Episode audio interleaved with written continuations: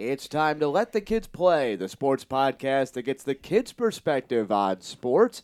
Scott Montesano here, and across the way, my son Derek. Derek, how's it going? It's been going great recently. All right, you're ready for an all new Let the Kids Play sports podcast. But before we move on, I did want to point this out. We we talked about how great your NCAA men's basketball bracket was. Uh, turned out you won the bracket challenge at your school, correct? Correct. I actually won it by one point 113 to 112. So you won the bracket challenge. You guys also had a fun little, you called it a budget game. You won that as well. You won the family challenge. Uh, it was a clean sweep for you, wasn't it? Yep. And what was the key to you making your picks? Well, the key was going after some bear teams actually, because UCLA, 11 seed, made it all the way to the Final Four after playing in the first four, and Baylor won the championship. So you picked a, you, you have an affinity towards Bears. You went towards Bears, and you picked a lot of higher seeds. Uh, good job done by Derek. Uh, no money though. For those of you out there who like to play for a couple Snickers bars, uh, do not feel any uh, guilt in losing to Derek. Uh, he did not come away with anything, but he's too young to realize the opportunities he could have had to win money if he was a little bit older. But Derek, it's now baseball season, isn't it? Yes, it is. And uh, later on today, after we're done recording this podcast, we're going to head out to the backyard. We've got our wiffle ball field, correct? It's the best wiffle ball field in all of Eau Claire, correct? Exactly. Uh, I described everybody our wiffle ball field. Well, it is a small field. It to left field it is 40 feet down the line. To the deepest part in left center, it is 47 feet.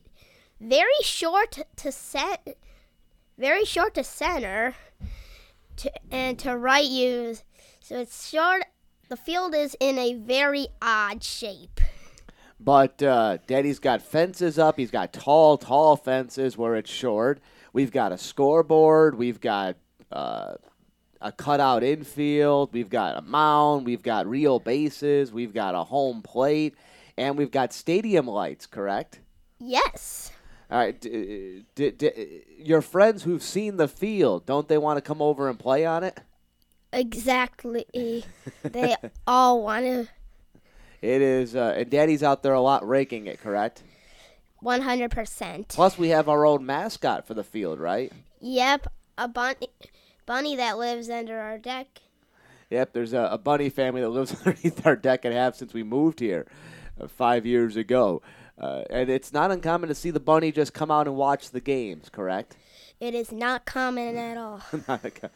all right, well, Derek, uh, speaking of baseball, Major League Baseball is underway. We're a week into the season. What do you have written down there?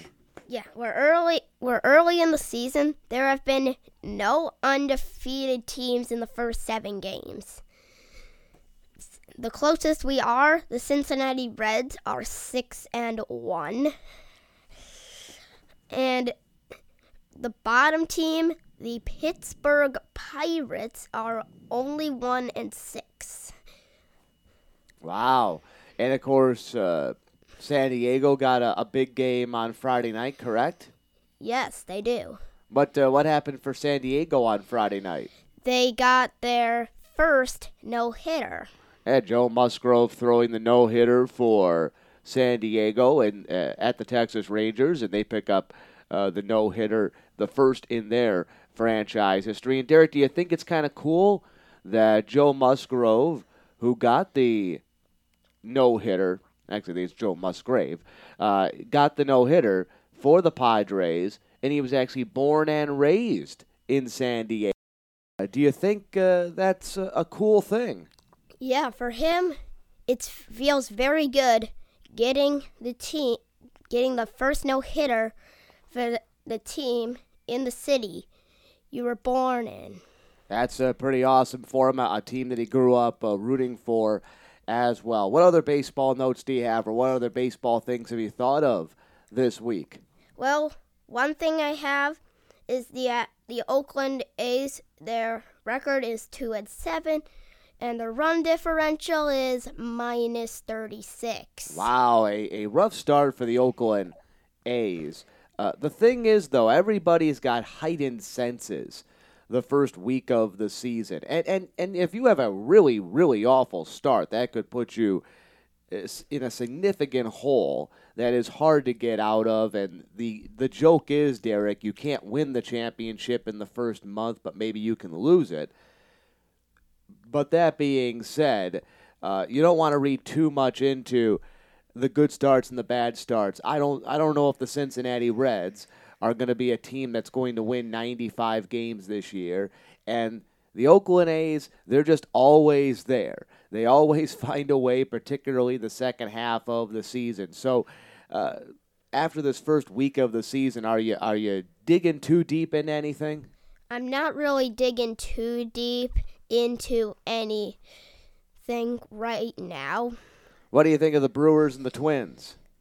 Right now, the Brewers are tr- the Brewers are trying to they're trying to get uh, fight. They're trying to get uh, some traction. Same with the Twins, right? Yeah, they're both trying to get some momentum going and try and build up and try and build up to the top of the division and potentially get to the World Series later on. Moving away from baseball, uh, before we wind down the show, the National Hockey League is starting to hit the stretch drive. Oddly enough, the trading deadline comes up on Monday, but uh, they're beginning to hit a, a final push. What sort of thoughts do you have on the NHL? Well, it's safe to say the Sabres are out. they are they're they have a minus 48 goal differential. I'm actually surprised it's only minus 48. They had gone winless in what was it, 18 or 19 games? Something like that. And that uh, finally ended uh, either early this week or late last week, and, and people were having some fun with them finally winning a, a game. So we know the Sabres are out, but who are some of the top teams? Some of the top teams right now are the Colorado Avalanche. They are at the top of the Honda West Division but not far behind are the Vegas Golden Knights. And uh, Vegas has been coming on. They had a slower start to the season, didn't they? Yes, they did. How are the Minnesota Wild doing? The Minnesota Wild are doing good. There's there's about they're fourth in the West. They're fourth in the West Division, and right now, I think they can sti- they still have time to climb into the top two. The thing I'm hearing, Derek, is the top two teams, maybe in the whole NHL, are the Tampa Bay Lightning and the New York Islanders. Do you do you, do you agree? Not really. I actually think that it. Well, I sort of agree about 50 50. I do th- agree that the Lightning are one of the top two teams in the NHL, but I think the Avalanche are actually an- another top two team. The odd thing is, because I don't have a huge rooting interest in the NHL, love hockey, love watching hockey obviously I'm very passionate about the uh, Vancouver Canucks affiliate, which is in our you know our hometown of Utica, New York. That's what I'm very passionate about is minor league hockey.